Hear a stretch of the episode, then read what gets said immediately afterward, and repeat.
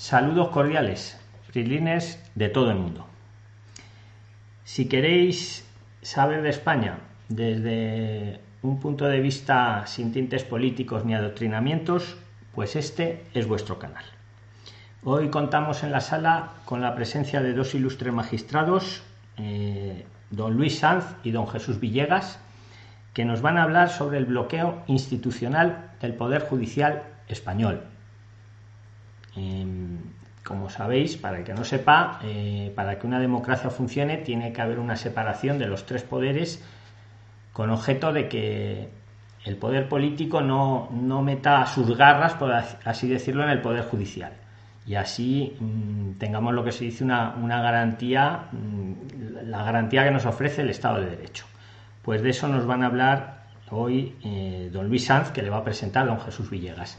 Ahora mismo os voy a saludar a todos. Como este canal lo veis desde todo distintas partes del mundo, os saludo por países a los que estáis en España, Argentina, Bolivia, Brasil, Chile, Colombia, Costa Rica, Cuba, Ecuador, El Salvador, Guatemala, Honduras, México, Nicaragua, Panamá, Paraguay, Perú, Puerto Rico, República Dominicana, Uruguay, Venezuela, Angola, Argelia, Estados Unidos, Surinam, Trinidad, Tobago, Curazao, Marruecos, Islas Vírgenes, Inglaterra, Senegal, Francia, Aruba, Japón, Túnez, las tres Guineas, Canadá, Alemania, Arabia Saudita, Kosovo, Costa de Marfil, Mali, Camerún, Rusia, Italia, Suecia, Bélgica, Ucrania, Suiza, Países Bajos, Dinamarca, Portugal, Siria, Benín, Rumanía, Hungría, Mozambique, Mauritania, Sáhara Occidental, Níger, Albania, Nepal, Israel, Irlanda, Zimbabue, Zambia, Filipinas, Haití, Grecia, Mónaco, Malta, Irán y la República Centroafricana. Si alguno ve el vídeo desde algún punto que no he mencionado, que me lo diga, como hicieron todos ellos, y los le incluyo yo en la lista y les saludamos en futuros vídeos.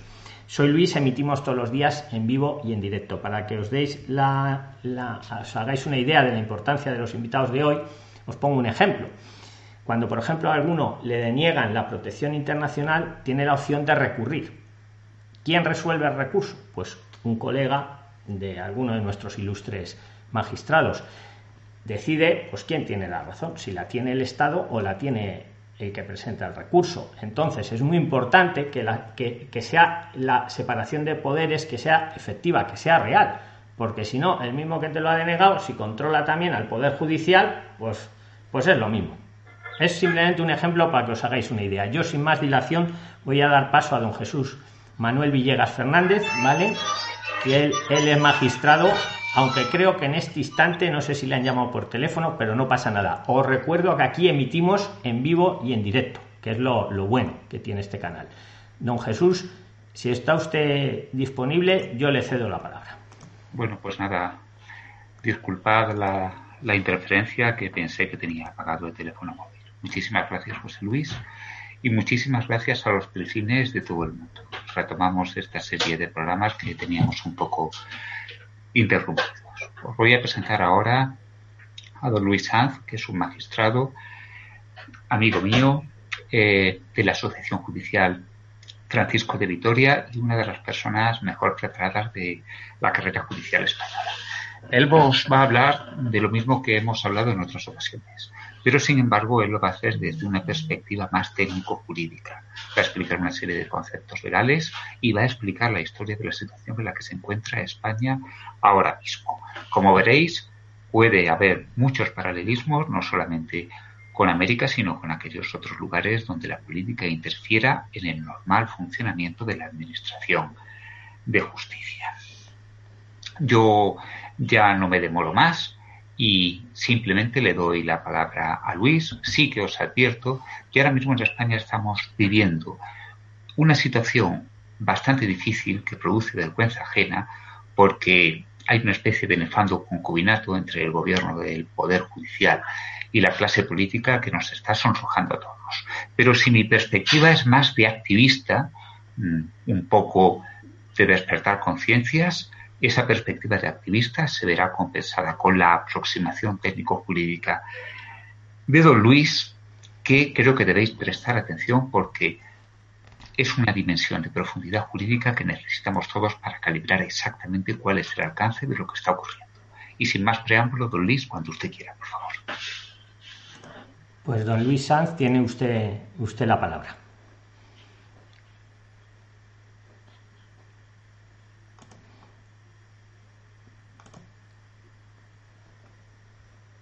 Sí, le doy para que pueda activar el audio. Perdone que estaba, estaba silenciado, don Luis. A ver. Ahí tiene que tener una opción para reactivar su audio. Don Luis, es que no le escuchamos. Ahora, ahora ya sí, don Luis, ya, ya, tiene, ya se le oye perfectamente. Bien, le decía que le agradecía mucho a, a Jesús, al amigo y, también a Luis como moderador, eh, que me den eh, la oportunidad de hablar eh, hoy aquí. Es que a veces es complicado, dada la muy distinta procedencia de todos ustedes, unificar el mensaje. Aunque ya verán como al final de esta historia el mensaje vale para todos los países. ¿eh? Por más que, como decía don Jesús certeramente, eh, yo me vaya a eh, inspirar especialmente en lo que pasa en nuestro país, en España. Por otro lado, sobre todo con la inmensa mayoría de los países iberoamericanos, centroamericanos, sudamericanos, nosotros tenemos unas grandes similitudes en muchas de las instituciones y por tanto tampoco les es raro lo que les digo. No les va a sonar raro si les hablo de independencia judicial, no les va a sonar raro si les hablo de Estado de Derecho, no les va a sonar raro si les hablo de libertad. A lo mejor les suena un poco más raro si les hablo del Consejo General del Poder Judicial, porque que esta es una institución de lo que vamos a hablar ahora que tiene unos perfiles netamente europeos, ¿eh? pero eh, de alguna manera todos sus países, eh, estas funciones que tiene el Consejo están encardinadas en algún órgano, en algún órgano como la Corte Suprema o como los ministerios de justicia de cada uno de sus países. España está viviendo un momento, como decía don Jesús, muy, muy importante en esta materia. Hay, si nosotros le damos a Google y ponemos la palabra bloqueo, sin duda lo que nos va a aparecer es pues, cientos, miles de páginas que hablan del bloqueo institucional, del bloqueo de los partidos a la renovación de un órgano del que te voy a hablar, que es el Consejo General del Poder Judicial. Si bucean un poco por Google, verán que eh, los dos partidos principales que tenemos en nuestro país y los demás se acusan recíprocamente de ese bloqueo, lo cual eh, ya veremos que al final tiene una lección eh, curiosa. por lo tanto, hoy, si ustedes abren cualquier periódico español, El Mundo, El País, El ABC, La Razón, todos los que ustedes quieran, se encontrarán como una de las, probablemente después del eh, COVID-19, pero una, incluso algunos casos antes, una de las noticias más relevantes, esta que les hablo. Bien, yo les tengo que explicar un poco qué es el Consejo General del Poder Judicial para entender de qué bloqueo estamos hablando. Y para eso es imprescindible eh, remitirnos eh, a su origen. Cuando España pasó de la dictadura, de la dictadura de Franco a la democracia, se produjo una modificación sustancial de nuestras eh, instituciones y de los principios a través de los cuales se inspiran y funcionan. Y una de las ideas que los constituyentes tuvieron es asumir el proceso universal de afirmación del Estado de Derecho entendido como el sometimiento de todos los poderes públicos a la ley, bajo la garantía y vigilancia de su cumplimiento, de la garantía judicial lo que exige un control de legalidad por parte del poder político a los jueces. La Constitución española de 1978 quiso potenciar la importancia de esta función de control judicial al punto que el único poder del Estado que aparece mencionado como tal, como poder, es curiosamente el Poder Judicial en el título sexto de la Constitución. Esta idea un tanto sacra, un tanto sacralizada del Poder Judicial fue incluso potenciada por nuestro Tribunal Constitucional cuando expresó, y lo ha hecho muchas veces, que en cada juez y en todos ellos reside el Poder Judicial. Todos ellos son titulares del Poder Judicial. Como decía don Luis eh, antes, en la, eh, cuando me dio paso, eh, estamos hablando en esencia de la separación de poderes. y para eso es fundamental que uno de los poderes, el encargado de cumplir la legalidad, tenga la independencia. Pero además, la justicia es aquí y en todos los países, además de poder un servicio público atendido por funcionarios. Nosotros somos funcionarios con un estatus especial, pero funcionarios. Y esa combinación entre poder judicial y servicio público es una realidad muy difícil de conjugar. Para ello se han utilizado dos instrumentos. la regulación en todos los países de un estatuto legal del juez, ¿eh? donde aparezcan todos sus deberes, obligaciones, etcétera, y sobre todo la creación de un órgano llamado de muy diferentes formas en los países, que es el nuestro, el Consejo General del Poder Judicial, eh, inspirado en el Consejo Superior de la Magistratura Italiana, eh, que tenía o que, tiene la función del gobierno del Poder Judicial.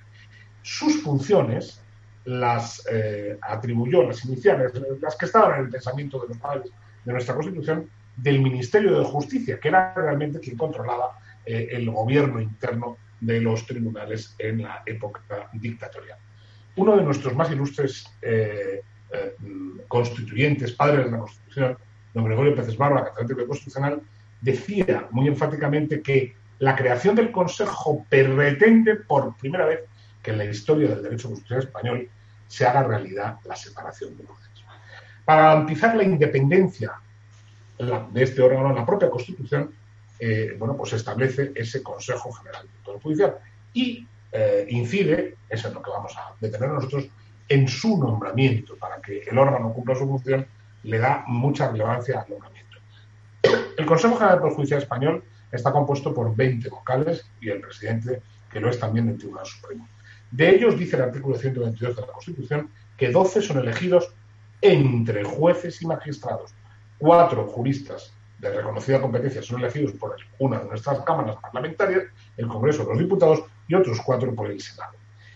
Por tanto, el precepto, si se han dado cuenta, concreta quién elige a los cuatro y cuatro diputados, a los cuatro y cuatro miembros del Consejo eh, no judiciales, el Parlamento, el Congreso de los Diputados y el Senado. Sin embargo, no indica eh, quién elige a los otros doce, y ahí está el gran problema. Muchos, don Jesús y yo y muchos, muchos más, interpretamos que esa omisión, esa omisión, eh, lejos de lo, cómo se interpreta, como se ha interpretado a lo largo de los años, ya veremos luego, en España, precisamente sugiere que el espíritu de la Constitución fuera la de o fue el de sustraer el nombramiento de esos doce jueces de cualquier interferencia política. Si la Constitución señalaba quién deberían elegir los otros ocho, cuatro y cuatro, y no lo hace aquí, es porque el mecanismo de elección no podía ser igual que el de los otros ocho, porque si me hubiera dicho 20, 20 vocales elegidos, 10 por el Congreso, 10 por el Senado. Bien. Remitía para la elección de los 12 vocales judiciales a una ley orgánica. Ha habido varias leyes en nuestro país que regulan esta cuestión.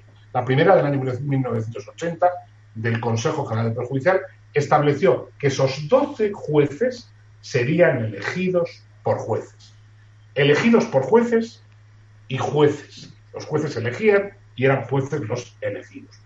Bien, eh, de este modo se garantizaba bastante, tenía algunos problemas, pero se garantizaba bastante la independencia respecto del poder político del Consejo. Probablemente se garantizó demasiado. Y por eso esta experiencia, eh, yo creo que muy eh, intensa, de lo que debía ser el Consejo del Poder Judicial, murió cinco años más tarde.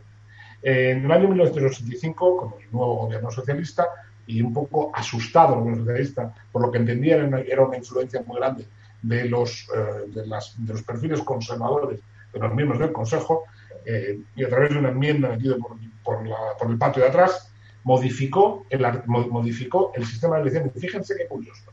Dijo que todos los vocales, los 20, se elegirían por el Congreso y por el Senado. Bien, eh, esto planteó un gravísimo conflicto constitucional entre el Consejo General del Poder Judicial elegido por la vía que les he dicho antes, eh, por los jueces, y entre el eh, Poder Legislativo. Y derivó en una sentencia del año 1986 que declaró constitucional el nuevo modelo de la ley de 1985, pero exigiendo a los partidos que no lo utilizasen atendiendo a la adscripción ideológica. Me van a permitir, es muy breve, que lea un párrafo de esa sentencia, muy breve, porque aquí está la clave de lo que estamos viviendo ahora.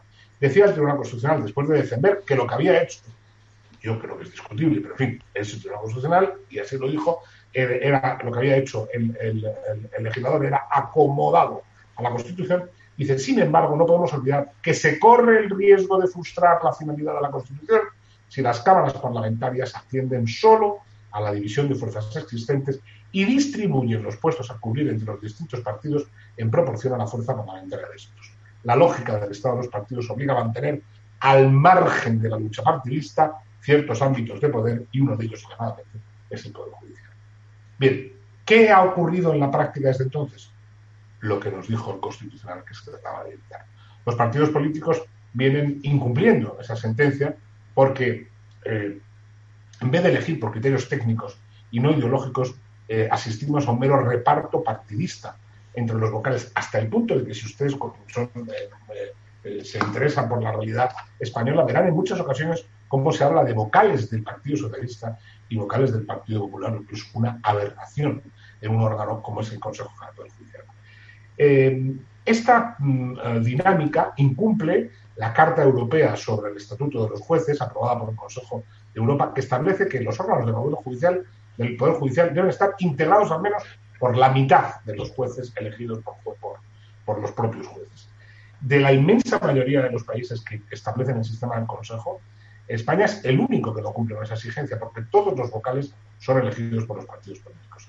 El grupo de estados contra la corrupción greco del Consejo de Europa se ha pronunciado en multitud de ocasiones al respecto de que el modo de elección de los vocales eh, de esta acción judicial no garantiza la independencia judicial y tiene un impacto negativo en la prevención de la, corrupción. También contraviene este modo de operar eh, los principios sobre la independencia de la magistratura aprobados en el año 85 por la Asamblea General de las Naciones Unidas. Y ustedes dirán, con estas previsiones de organismos internacionales, los políticos españoles no son conscientes de que la configuración en el modo de elección de los vocales y sobre todo el ejercicio práctico del mismo eh, eh, no plantea esos problemas, naturalmente que son conscientes. Fíjense si son conscientes que se produce la paradoja de que cuando los partidos políticos, es, los dos fundamentales, están en la oposición, entonces le reclaman al otro partido despolitizar la justicia y que eh, sean los jueces los que elijan a los jueces. Eso lo ha hecho más el partido de la derecha española, el Partido Popular, pero incluso el actual Partido Socialista dirigido por el actual presidente del gobierno, y estoy leyéndolo aquí, lanzó un Twitter el 11 de diciembre de 2014 en el que decía hay que despolitizar el Consejo, que los partidos dejen de proponer los candidatos. Y ya en cuanto a la derecha, el PP también en muchas ocasiones incluso ha llevado a su programa electoral esa idea. Leo otro tuit del actual líder del Partido Popular. El PP quiere despolitizar la justicia y que el órgano de gobierno de los jueces elija a sus vocales como dice la Constitución. Lo sorprendente del caso es que, aunque fue el Partido Socialista el que introdujo este nuevo sistema, el Partido Popular, en varias ocasiones que ha tenido, eh, que, ha, gobernado en España, alguna de ellas con mayoría absoluta, nunca ha cambiado este sistema. ¿Por qué no lo ha hecho? Porque la tentación de elegir a los vocales del Consejo General de Justicia y tener una influencia en, el ejercicio de la jurisdicción es mayor. Posteriormente a esas modificaciones legales se han producido otras reformas que yo llamo de maquillaje, dedicadas a encubrir la realidad, en el sentido de que serán las asociaciones judiciales y los jueces los que propongan un bloque de 36 candidatos, de entre los cuales en los políticos, en definitiva, elegirán a los 12. Pero el sistema es esencialmente el mismo. El Consejo, por tanto, se ha convertido en un instrumento, cierto instrumento, al menos en una parte de sus funciones, en manos de los políticos que tiene particular influjo en alguna de sus competencias. La más singular de ellas, el nombramiento de los órganos más importantes de la magistratura española. Porque una de las funciones del Consejo es nombrar a todos los magistrados del Tribunal Supremo, al presidente de la Audiencia Nacional, a los presidentes de los tribunales superiores de justicia y a los presidentes de la audiencia provincial, es decir, a todos los altos cargos del Poder Judicial. Y naturalmente, al menos desde la perspectiva de la apariencia de imparcialidad, parece raro eh, que los, partidos políticos nombren a los vocales eh, en relación con ese, con ese nuevo nombramiento. Y digo que parece raro porque no pueden olvidar ustedes eh, que alguno de estos órganos que les, he citado, señaladamente el Tribunal Supremo y el Tribunal Superior de Justicia, tienen la facultad de juzgar a los políticos por sus responsabilidades penales y civiles. Miren, mejor que yo, que al fin y al cabo, como don Jesús, eh, somos un poco activistas en este tema, les voy a decir lo que decía un ministro de Justicia. Alberto Ruiz Gallardón. Abro comillas. Vamos a acabar con el obsceno espectáculo de ver a políticos que nombran a los jueces que pueden juzgar a esos políticos, cierro comillas. No lo digo yo, lo dice el que fue ministro de Justicia y al poco tiempo no hizo nada como todos los que le precedieron en el cargo. al, inicio de la legislatura, con la ilusión de los primeros momentos, se les ocurrió esta frase. Esta frase. Tiene trascendencia quien elija el Consejo, mucha, mucha trascendencia, porque nombra, como hemos dicho, a los altos cargos eh, judiciales, muchos de los cuales tienen la competencia para juzgar a los políticos, pero no solo eso, también porque puede tener trascendencia, a lo mejor no ha tenido mucho hasta ahora, pero puede tener trascendencia, depende de la vinculación y de la osadía de los nombrados, la vinculación con los, con los que nombran y la osadía de los nombrados, incluso en ámbitos tan señaladamente preocupantes como la responsabilidad disciplinaria, cuya competencia es también del Consejo General de Justicia. Y en general pueden interferir eh, en la obligación que tiene el Consejo, que es una de sus principales misiones, de garantizar la independencia judicial. Y para garantizar la independencia judicial, a veces no va a quedar más remedio que enfrentarse al poder político si es este el agente perturbador de la misma. Bien, por tanto, yo entiendo que debe, y muchos jueces españoles entendemos, que debe acometerse de una vez una reforma que reinstaure el modelo constitucional del Consejo. Tienen que ser los jueces los que elijan a los doce vocales. La Constitución fue muy sabia, porque no decía que todos los vocales fueran elegidos por jueces. Arbitró un sistema mixto de elección judicial, pero también de elección parlamentaria, que permitía introducir además no solo jueces, sino otros juristas de la competencia, como fiscales, abogados, etcétera, Podemos discutir luego el cómo se hace esa elección, que es un tema verdaderamente complejo, pero que son los jueces los que tienen que elegir, yo creo que no admite mucha discusión. Se dirá, se dirá y se dice que esto consagraría un gobierno de los jueces, una interferencia del juez en la decisión del político. Esa argumentación encubre en realidad, desde mi humilde punto de vista, un miedo al control de la legalidad de la actuación administrativa, al control de la legalidad de los poderes públicos, a la sujeción a los poderes públicos que se establecen en el artículo 9.1 de nuestra Constitución. Todos los ciudadanos, los poderes públicos, también los jueces, están sujetos a la Constitución y al resto de derechos públicos. Esto, señores, se llama Estado de Derecho y es lo que tienen las sociedades más libres, más civilizadas, más democráticas y más prósperas del mundo. Es en definitiva ese miedo, el miedo a la libertad, el miedo eh, eh, al control de la legalidad.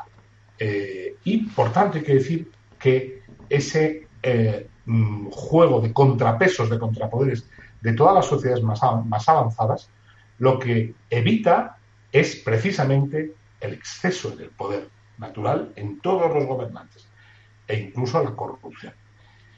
Ese bloqueo, ese bloqueo, el bloqueo a la, al modelo constitucional del Consejo, el bloqueo a la separación de poderes, el bloqueo a la sujeción de la ley, es el que hay que superar, es el que debe superarse. Y no sé si don Jesús y yo lo llegaremos a ver, porque tampoco somos, eh, no estamos ya en la primera parte de nuestra vida, probablemente. Pero el mensaje va a quedar ahí. Y lo que sí les digo es que cada vez, cada vez suena más fuerte y cada vez a los políticos les cuesta más mantener eh, el sistema actual de nombramiento de los vocales eh, judiciales, de todos los vocales, de los judiciales y los no judiciales, y de esa manera tener una vía de interferencia en la justicia. Muchas gracias. Me ha ajustado, Jesús, casi perfectamente los 20 minutos que me dio. Gracias. Estupendo, magnífico, don Luis. Pues muchas gracias eh, a don Luis. Mm, vamos, mm, si, don Jesús quiere, quiere dar su opinión y luego pasamos al turno de preguntas de, de los asistentes a la reunión en Zoom. Os recuerdo, los que queréis preguntar a los señores magistrados, levantar la manita virtual y yo os daré paso ahora, ¿vale? Eh, don Jesús, si pues, quiere usted decir algo. Sí, una pequeña intervención. Quiero, antes de nada, poner sobre la mesa una advertencia. Lo que mi compañero acaba de decir ahora, en determinados ámbitos de la carrera judicial, es muy políticamente incorrecto. Y él asume unas críticas de las que los que no estén en este mundillo no son muy conscientes. es un hombre muy valiente. Estas palabras que ha dicho las tenía que decir alguien, las ha dicho estupendamente, pero hay otros muchos que callan. Démosles las gracias porque ha sabido tener la valentía de salir al ruedo.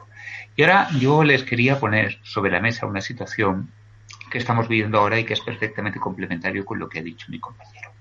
Miren, eh, el Tribunal Supremo en España es la Corte de Casación del Reino de España, el órgano superior que juzga a determinados políticos que tienen un privilegio, por eso se llaman aforados. Cuando un diputado, cuando un senador, cuando un miembro del Parlamento va a ser juzgado, no lo juzga un tribunal ordinario, sino que lo hace el Tribunal Supremo. Y la sala de lo penal, que es la sala tercera, es la más importante desde el punto de vista de los políticos, porque es la que puede mandar a la cárcel a los políticos corruptos. Ahora, la sala de lo penal tiene vacantes tres magistrados. Y ese Consejo General del Poder Judicial, cuya composición también ha descrito don Luis, es el encargado de designar a esos magistrados que cubrirán las vacantes de la sala de lo penal. La sala de lo penal tiene ahora mismo sobre la mesa una serie de patatas calientes, casos de corrupción de partidos políticos muy famosos aquí en España. Uno se llama la Gürtel, que afecta a la derecha, otro los ERES, que afecta a la izquierda.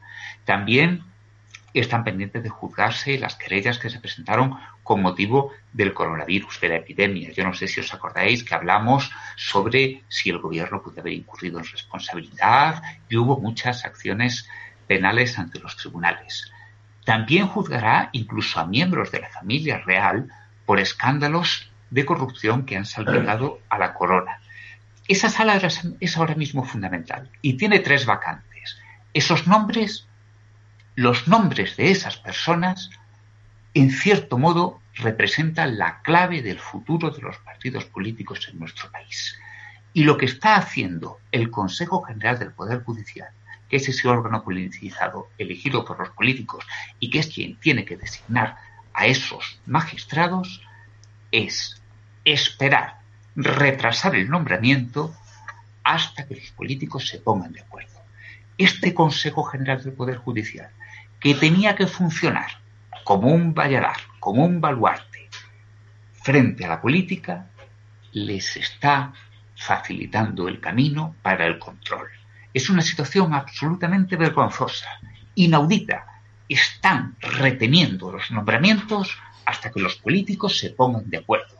Y a don Luis, a mí y a la inmensa mayoría de los magistrados de España nos produce una vergüenza y un sonrojo indescriptibles. Y es por eso, por lo que he llamado don Luis, porque necesitamos gente valiente que no calle y que ponga los puntos sobre las sillas. Yo una pregunta muy rápida, don Jesús, o, a don Luis también. ¿Qué podríamos hacer los ciudadanos de a pie? Porque cualquiera que, escuche esto y, para que esto se solucionara, como dice la Constitución, como nos ha dicho don Luis. ¿Qué podríamos hacer así, a nivel general? Ya que ahora nos ve mucha gente o nos va a ver mucha gente. Eh, don Luis, usted y yo estamos en la misma sintonía, así que hable usted porque yo ya he hablado demasiado. Bueno, eh, los, eh, los, ciudadanos lo que pueden hacer es informarse. Por eso te dan la enhorabuena a ustedes porque este canal de comunicación pues lo que pretende es precisamente abrir la información a todos. Eh, y cuando el ciudadano se informa y eh, objetivamente comprueba todas las cuestiones en juego, pues lo que tiene que hacer es exigir a su clase política que eh, tome las decisiones correctas. ¿Cómo lo hace? Bueno, hay una forma muy evidente que es a través de las elecciones, a través de la votación popular.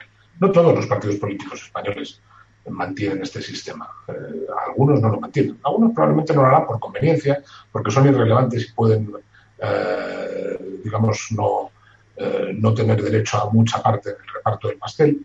Y otros, pues a lo mejor con más convicción. Ha habido partidos políticos que lo han hecho con convicción.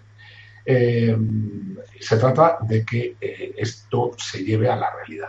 Y para eso, pues, ya digo, la información, la formación de la ciudadanía es evidente. Porque, fíjense, ellos, eh, los, políticos, fundamentalmente los dos partidos, saben perfectamente que el sistema de elección eh, por reparto partidista es contrario a la Constitución, es contrario a las normativas europeas que les he recomendado y es contrario, si me permiten ustedes, a la estética.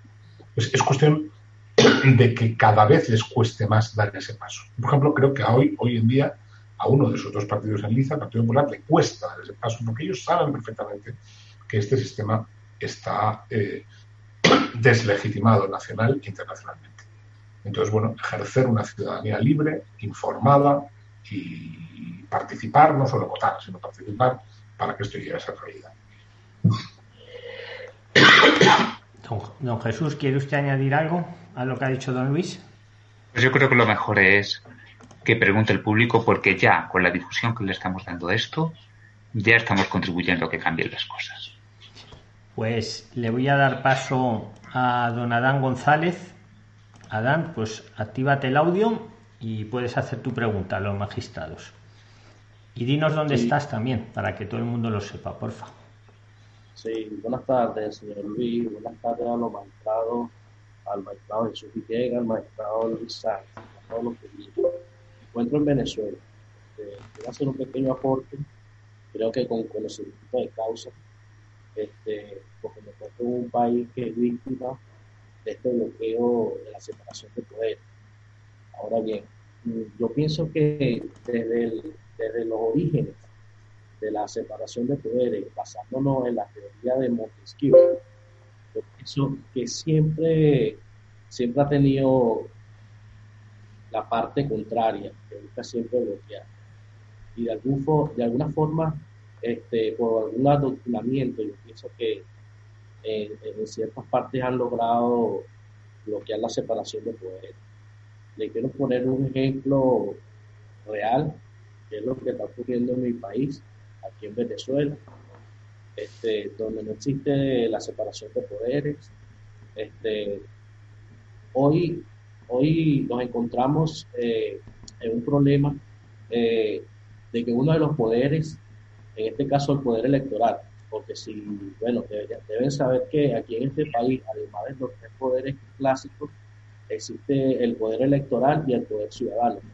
Entonces, en este caso, el, el poder electoral está secuestrado totalmente, como otros poderes, por, por la clase política, lo cual en los próximos meses, exactamente en el mes de diciembre, se estima que haya unas elecciones y debido a, a este bloqueo, a la separación de este poder que lo tiene tomado la clase política, la población eh, hoy día este, lo sabe claramente y se niega rotundamente a asistir a, una, a unas elecciones fraudulentas por el simple hecho de que ya la población sabe que esta separación de poderes no existe. Eso es hablando en este caso del poder electoral. Si nos vamos al poder judicial en este país, eh, imagínense, les puedo contar, por ejemplo, que la máxima figura, el magistrado presidente del Tribunal Supremo de Justicia, eh, tiene antecedentes penales. Imagínense usted eh, la clase de, de bloqueo que, no permite una separación de, poderes real. Eh, magistrados que son nombrados a dedos eh, por, cuestiones políticas, por conveniencia y no por la meritocracia que, debería ser, por sus propias credenciales que cada funcionario debería presentar. Entonces, nada, yo con esto quiero, quiero decir y quiero afirmar eh, lo dañino que es este bloqueo a la separación de poderes aquí lo estamos viviendo en carne propia y, veo, veo con, mucha, con mucha tristeza lo que está ocurriendo recientemente en Argentina, lo que está ocurriendo recientemente en México, con estos nuevos gobiernos que han emergido y se hacen llamar socialistas, eh, donde realmente lo que busca es acaparar todos los espacios para poder controlar efectivamente en su totalidad las instituciones del país. Eh, nuevamente, este, ratifico este, que estoy de acuerdo con el punto de vista de, los magistrados, porque lo vivo en carne propia y de verdad que es demasiado dañino este bloqueo de separación de poder. Eh, buenas tardes, este, saludos a todos y que estén bien. Muchas gracias, don Adán. Ahora voy a dar paso a los magistrados que te den ellos su opinión, pero efectivamente aquí en España estamos luchando para, para no llegar a esa situación y lo que pasa es que la población española muchas veces no es consciente de, a dónde puede llegar la cosa si no se garantiza la, efectiva separación de poderes. Usted sí que lo sabe, Adán, porque lo ha vivido, como bien dice, en carne propia. Nosotros estamos todavía más anestesiados, como a lo mejor estaban en un eh, pasado y, a los magistrados que nos acompañan, simplemente leerles un comentario que han puesto en YouTube que nos dicen: En España tenemos muy buena justicia. Dice, gracias a ustedes y a, jueces como ustedes. Lo han escrito en, los comentarios de YouTube. Doy paso pues a, cualquiera de ustedes. Luis. Bueno, eh, Adán, en primer lugar, eh, permítame saludarle especialmente. Yo he tenido mucha relación con jueces venezolanos desde hace unos años y he ido eh, viendo con enorme preocupación la deriva de, bueno, del país en general, pero del Poder Judicial en particular. Participo en unos cursos eh, que organiza la Universidad de Salamanca y año tras año mi preocupación eh, aumenta.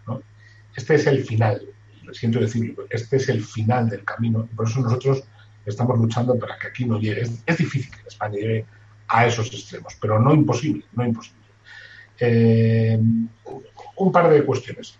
Fíjese, en nuestro país yo no sé cómo es la legislación venezolana, cómo era antes de que todo se pusiera patas arriba, tampoco lo sé.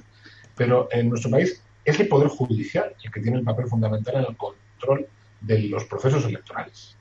¿Por qué? Porque eh, eh, a través de las juntas electorales, de zona, provinciales o de la Junta Electoral Central, donde hay un componente importantísimo, mayoritario de jueces que controlan ese proceso electivo, cosa que es absolutamente razonable porque estamos hablando de la esencia de la democracia.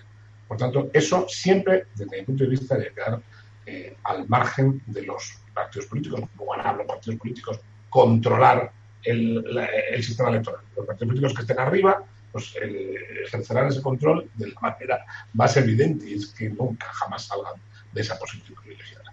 Por tanto, aquí ese problema lo tenemos menos. Yo en España hay que decir que los, procesos electorales hasta ahora han sido absolutamente limpios y una parte importante de ese, resultado eh, es sin duda el, control que realiza el, el Poder Judicial en España. Por lo demás, claro que conozco la evolución de, Venezuela y me preocupa mucho. ¿eh? Mire, yo lo que le digo es lo siguiente. No hay, eh, yo eso soy un absoluto convencido, ¿eh?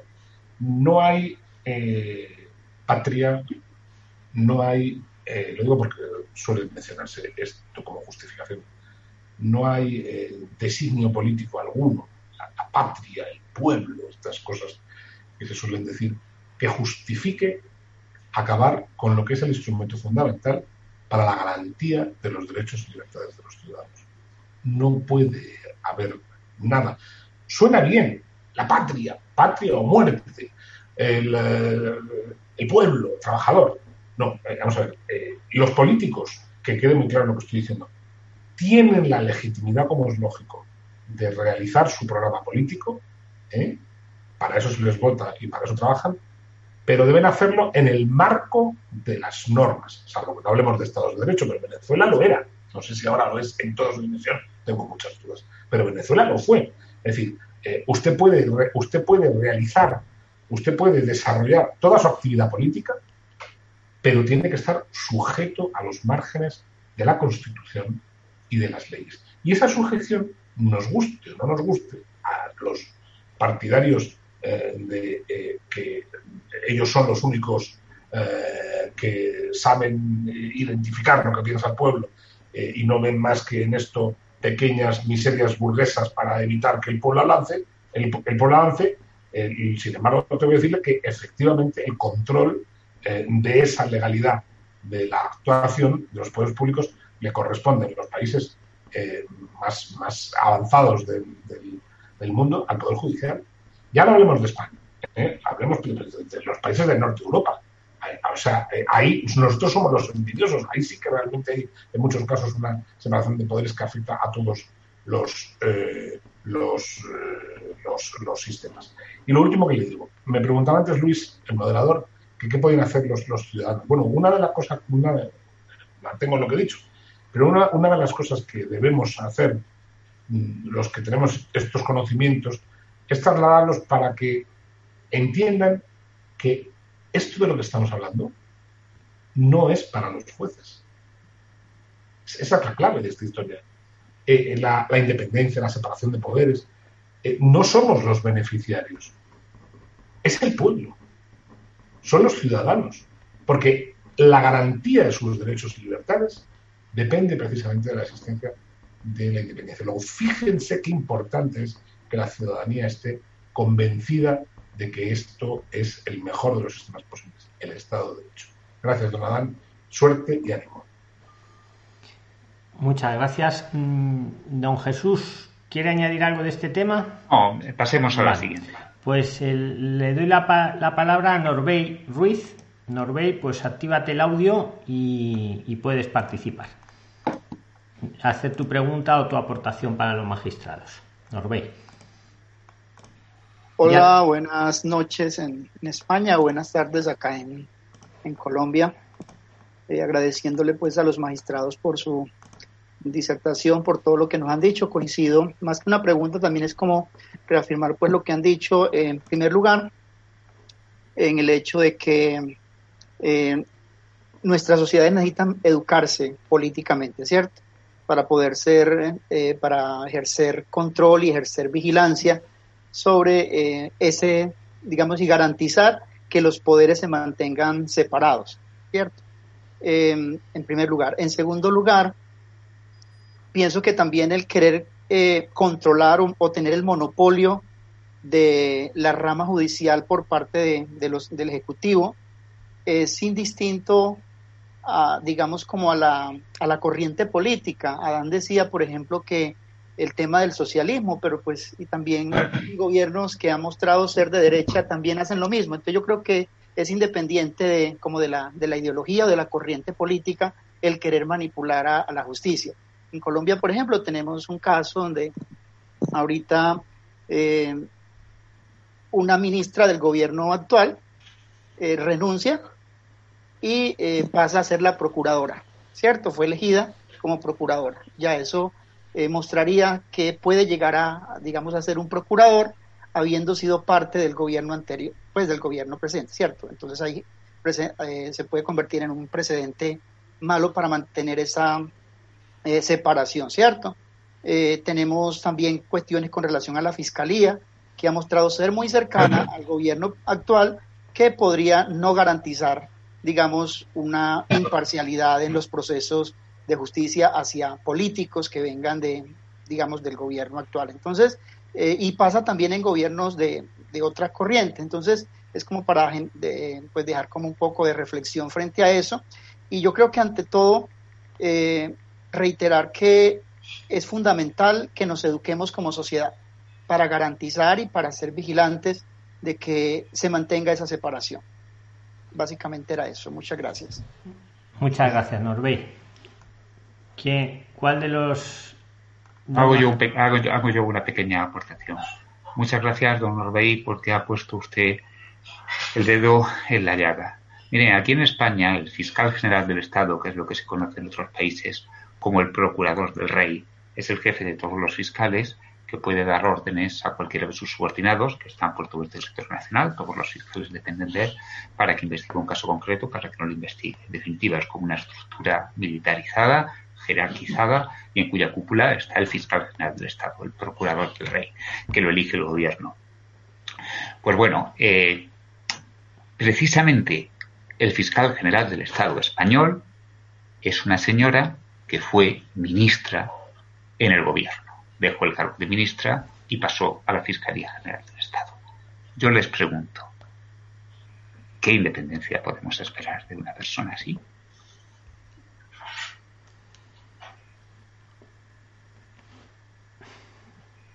Os dejo usted sin palabras, don Jesús, a todos.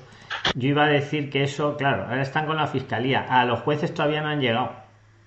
Pero lo están intentando. Hombre, ahora mismo acaba de salir en prensa una noticia del Ministerio, que ya lo hemos hablado en su programa en más de una ocasión, para la reforma de nuestra ley de enjuiciamiento criminal. Es decir, es el código que regula cómo se persiguen los delitos en España. Hasta ahora mismo, la investigación criminal la dirigían los jueces, que somos, con nuestros defectos, pero somos porque hemos jurado nuestro cargo y porque así nos protege el ordenamiento jurídico independientes, imparciales e inamovibles, y esa facultad, esa función de averiguación del delito, del descubrimiento del crimen, se la quieren pasar a la Fiscalía, que depende del Gobierno y que en este caso en particular está dirigida por una exministra. Yo pregunto, ¿esto es una burla? ¿Nos toman por imbéciles? ¿De qué va el juego? Vamos a quedarnos pensando con su pregunta. Si don Luis quiere añadir algo y si no paso a la, segunda, la siguiente pregunta. Yo solo, añado algo. ¿eh? Es que eh, la Fiscalía, la, Procuraduría en algunos de sus países, la Fiscalía eh, es, es, un, es, una institución muy importante. no es estrictamente poder judicial, pero es una institución muy, muy importante no hay mucha opinión al respecto de que deba ser necesariamente independiente. Los propios fiscales hablan más bien de autonomía funcional. Pero lo cierto y verdad es que eh, esa autonomía debe existir. La fiscalía no es eh, la, no son los abogados del gobierno. Por cierto, tampoco la, abogacía del Estado son los abogados del gobierno. Es decir, son figuras que tienen una función. La función de la fiscalía es muy variada. Por cierto, una de las funciones es precisamente garantizar la independencia judicial. ¿eh? Y yo creo que sí, yo creo que es conveniente, eh, es conveniente mantener una, eh, autonomía y una independencia, incluso yo es que abogaría por la independencia, porque el Ministerio Público tiene un papel muy importante.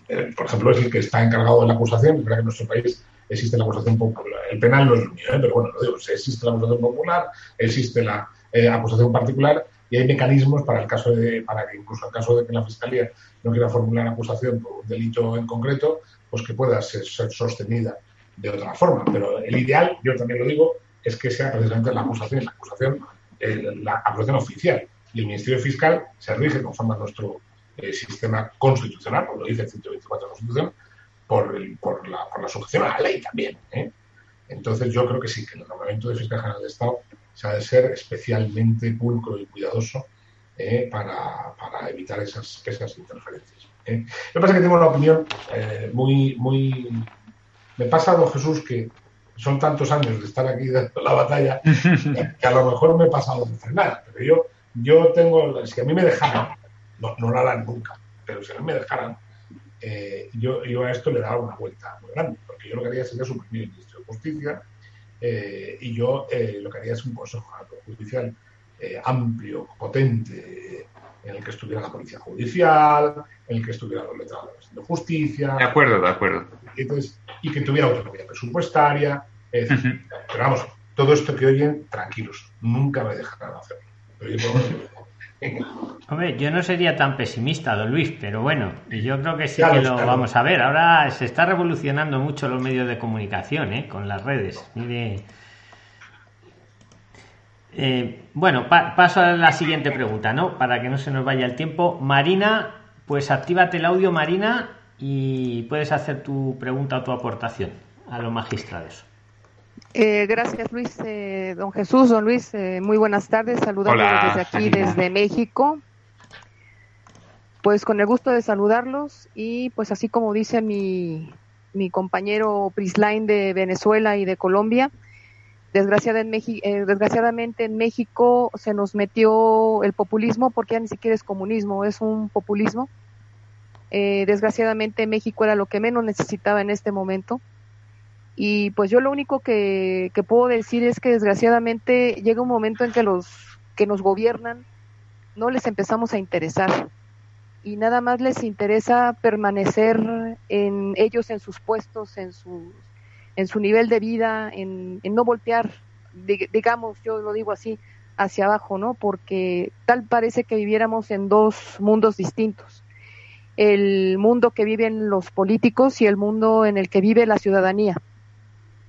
Y desgraciadamente, eh, aquí el presidente que tenemos, sinceramente, es un gran ignorante y él influye absolutamente en, en, todo. No hay una decisión que tome alguna parte de la Secretaría que no sea porque el presidente así lo dijo. Y sin embargo, pues la mayor parte de sus decisiones han sido fatales. Tan así que tenemos un decrecimiento económico del último presidente que nos que teníamos, que también era un corrupto eh, sensacional, del crecimiento que nos dejó él en 2018, a mediados de 2018, que fue de 2.5, ahorita tenemos un decrecimiento de menos 18.5. O sea, estamos bastante mal. Entonces, la ciudadanía es la que tiene que despertar. Aquí, desgraciadamente, yo he escuchado a gente que diga que mientras este presidente siga dando dinero, ellos van a ser votar por él. Son las personas que sinceramente creen que con limos es como sale un país adelante.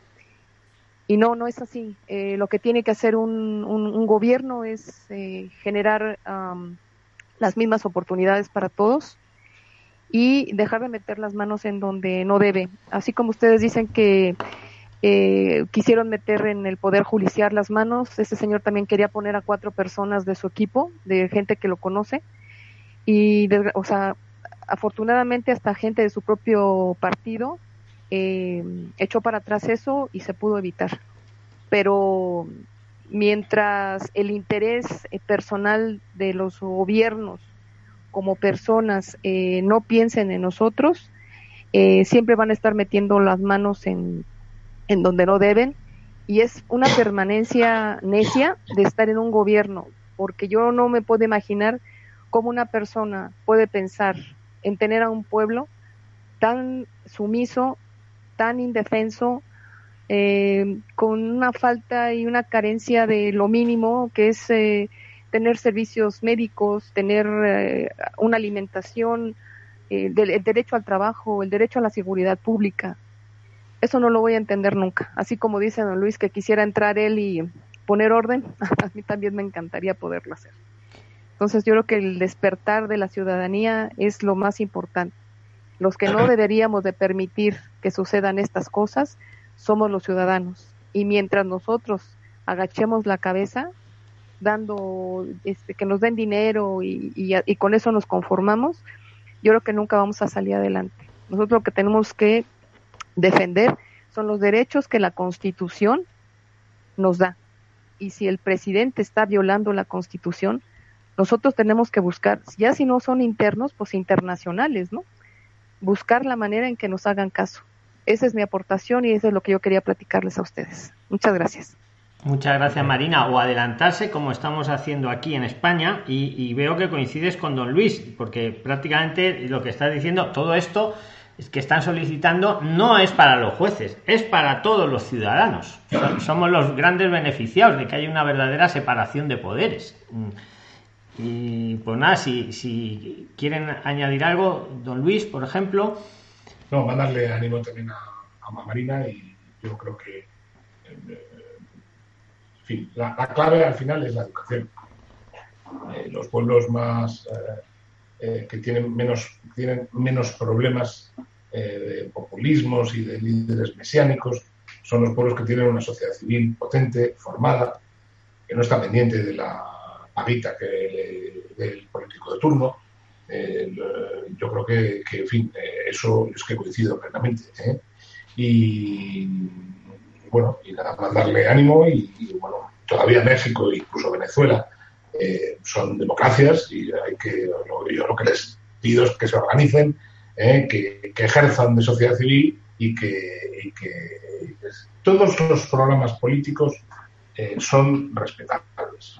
Es decir, siempre, como les, he dicho antes, siempre que estén dentro del marco de convivencia, de la ley, del Estado de Derecho, naturalmente, yo también tengo mis, ideas que no voy a expresar aquí, que pueden ser o más socialdemócratas o más conservadoras, eh, pero lo importante no es eso, lo importante es eh, que nada se haga por encima de la ley y que nada se haga por encima de los derechos y libertades de los ciudadanos. Y que en todo caso al ciudadano le quede la oportunidad de utilizar todos los recursos posibles en defensa de sus derechos. Cuando eso se pierde, entonces lo que perdemos es la democracia. ¿eh? Y yo les animo a, todos, a Adán, a usted y a todos los que estén en situación parecida, a que luchen por sus derechos. Eh, y ustedes son los principales protagonistas, porque ustedes han dado aquí un testimonio que a mí me ha emocionado, veo, forman parte de una sociedad civil activa eh, y con unas ideas que son las que yo defiendo, y lo que tienen que hacer es intentar convencer a los que están a su lado, a, su lado, organizarse y defender sus derechos. Y para defender sus derechos deberíamos estar los jueces. ¿eh? Muchas gracias.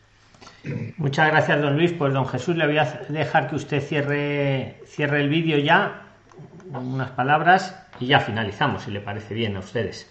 Sí, sí, perfecto, terminamos. Pues yo creo que habéis podido comprobar hasta qué punto ha sido valiosa la aportación de mi compañero, de don Luis Yo me siento muy, muy, muy satisfecho. Y, como siempre, pues animo a seguir adelante con este programa que está creando una conciencia iberoamericana. Hoy han hablado compatriotas de Colombia, de Venezuela y de México. Son naciones hacia las que yo siento una vinculación emocional muy fuerte y en general a toda Iberoamérica. Yo ya siempre he dicho que somos una nación separada por un océano. Y sí que me gustaría terminar con una reflexión final para que no se malinterpreten nuestras palabras o por lo menos las mías. Es duro aquí, delante de un público tan vasto y con una emisión de alcance mundial, tener que hablar mal de las instituciones españolas, pero lo hacemos con todo el cariño y con todo el respeto en realidad. Nosotros no queremos hablar mal de nuestro país, sino que lo que queremos es regenerarlo. Y lo hacemos por patriotismo, pero no el patriotismo entendido como una banda de ladrones o de oligarcas o de sinvergüenzas, sino como el respeto a la ley, a los derechos humanos, al Estado del Derecho y a la convivencia pacífica. Y tenemos un proyecto común. Iberoamérica y España tienen mucho en común, porque decía antes Luis que bueno, hay otros países nórdicos donde en teoría se respeta más la justicia, pero si vemos las constituciones de esos países, si vemos la normativa de esos países, veremos que la nuestra es mucho mejor, porque en esos países la justicia depende del gobierno. Nosotros hemos creado un ordenamiento jurídico en el cual la separación de poderes está en la ley.